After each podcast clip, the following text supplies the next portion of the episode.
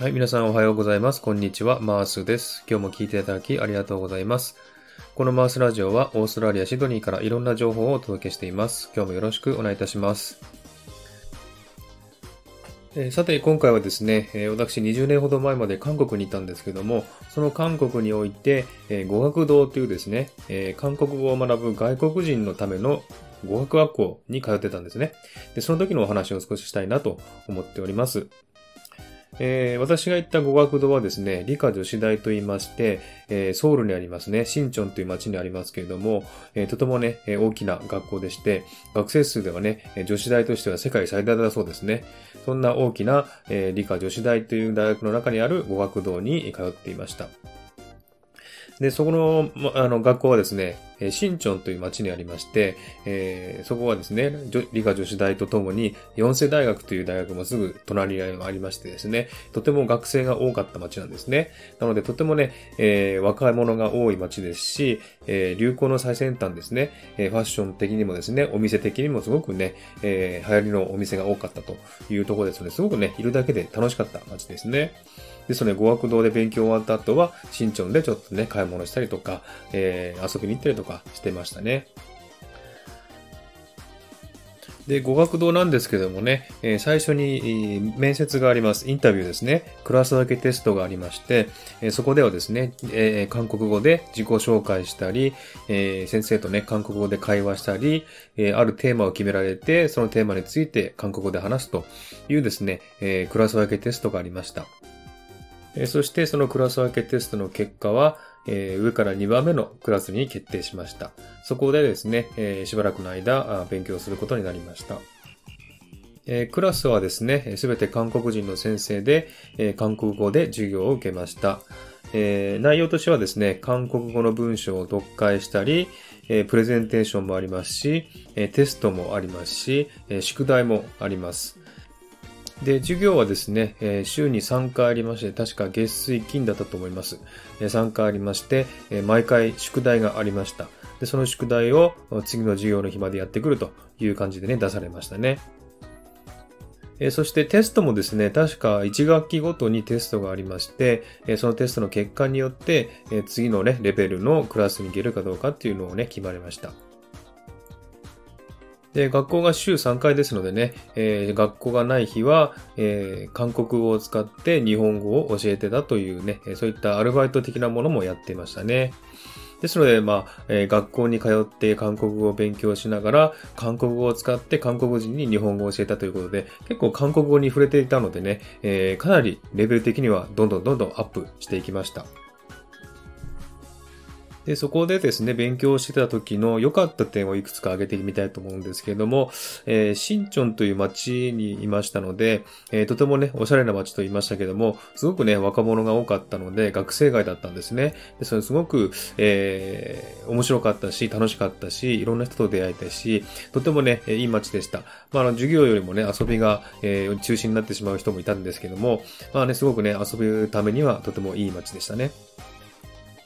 えそれからですね、友達が増えたというのは良かったなと思いますね。えその時のクラスにはですね、日本人はほとんどいなかったですね。自分ともう一人ぐらいしかいなかったでしょうかね。で、日本人の人もいましたし、あとはあの、韓国人の人で、え海外に行って、海外から、え韓国に帰ってきた、え人の子供だったりね、帰国子女みたいな感じのね、え人もいましたし、え海外から韓国に来て、え仕事をしている人の子供ですね。で、その韓国語が全然わかんない人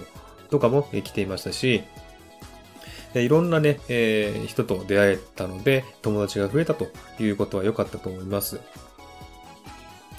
それからですね、あの、理科女子大の語学堂に通ってましたので、理科女子大の中にある、えーショップとか、えーいろんなね、施設をですね、学生証を見せれば利用できたというのは良かったなと思いますね。ですので、まあ、学生と同じようにですね、理科女子大の学生と同じように、えーショップで安くですね、えーまあ、文房具とか買えたりね、したので、その点はすごく良かったなと思います。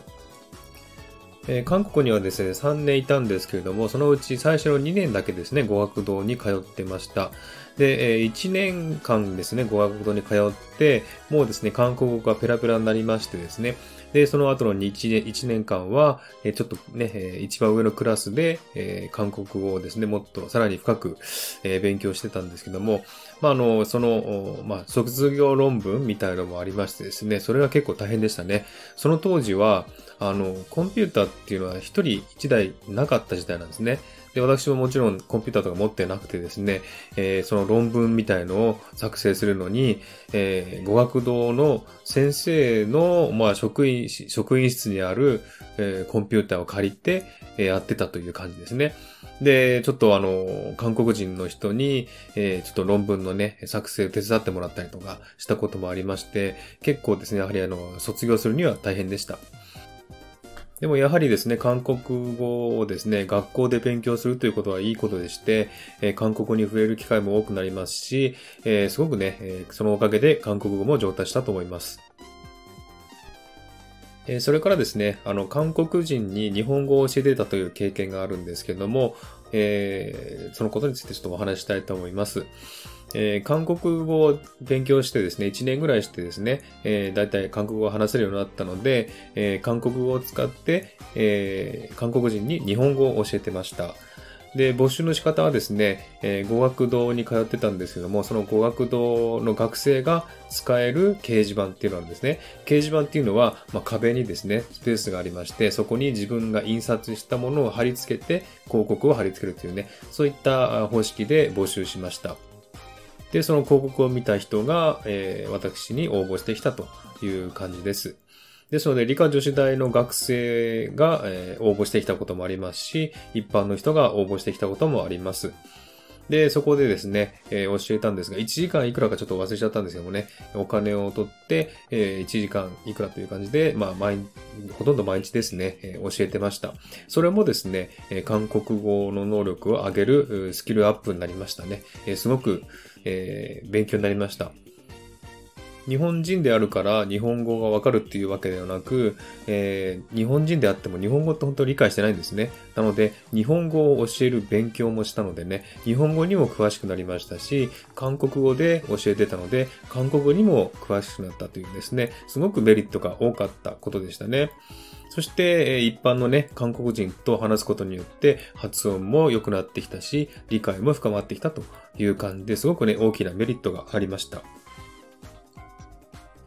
えそんな感じでですね、3年間のうち2年間は学校に、語学学校に通って、え、韓国語を勉強し、最後の1年間はもうずっとですね、え、日本語を教えて、え、ね、まあ、アルバイト的なものをしてですね、え過ごしたという感じでした。えそんな感じでですね、え韓国での語学堂に通っていた時の経験をお話ししました。今はですね、ちょっとコロナの影響で、え韓国に行けないので、オンラインでね、え韓国語を勉強している人も多いらしいですし、えー、4世大学もですね、理科女子大もオンラインでのね、授業を開催しているようですので、もしよろしかったらね、調べてみて、え、申し込んだらいいんじゃないかなと思います。えー、韓国語とかですね、やっぱ外国語はそうなんですけども、語学に触れないとどんどん忘れていきます。ですので、まあ、あの、韓国人とかね、友達がいて、韓国に触れる機会が多ければいいんですけども、それがない人はですね、えー、こういったオンラインの語学堂に申し込んで、えー、少しでもね、多くの韓国語に触れるという機会を作った方がいいと思いますね。で、あの、映画とか歌とかもいいんですけども、生の声ですね。そして、え普段話す話し方とか、え言葉とかを勉強するのが一番いいと思いますんで、え今の状況でしたら、語学堂のオンラインが一番いいんじゃないかなと思います。え、ちょっとね、あの、インターネットとかで調べられますんでね、調べてみてください。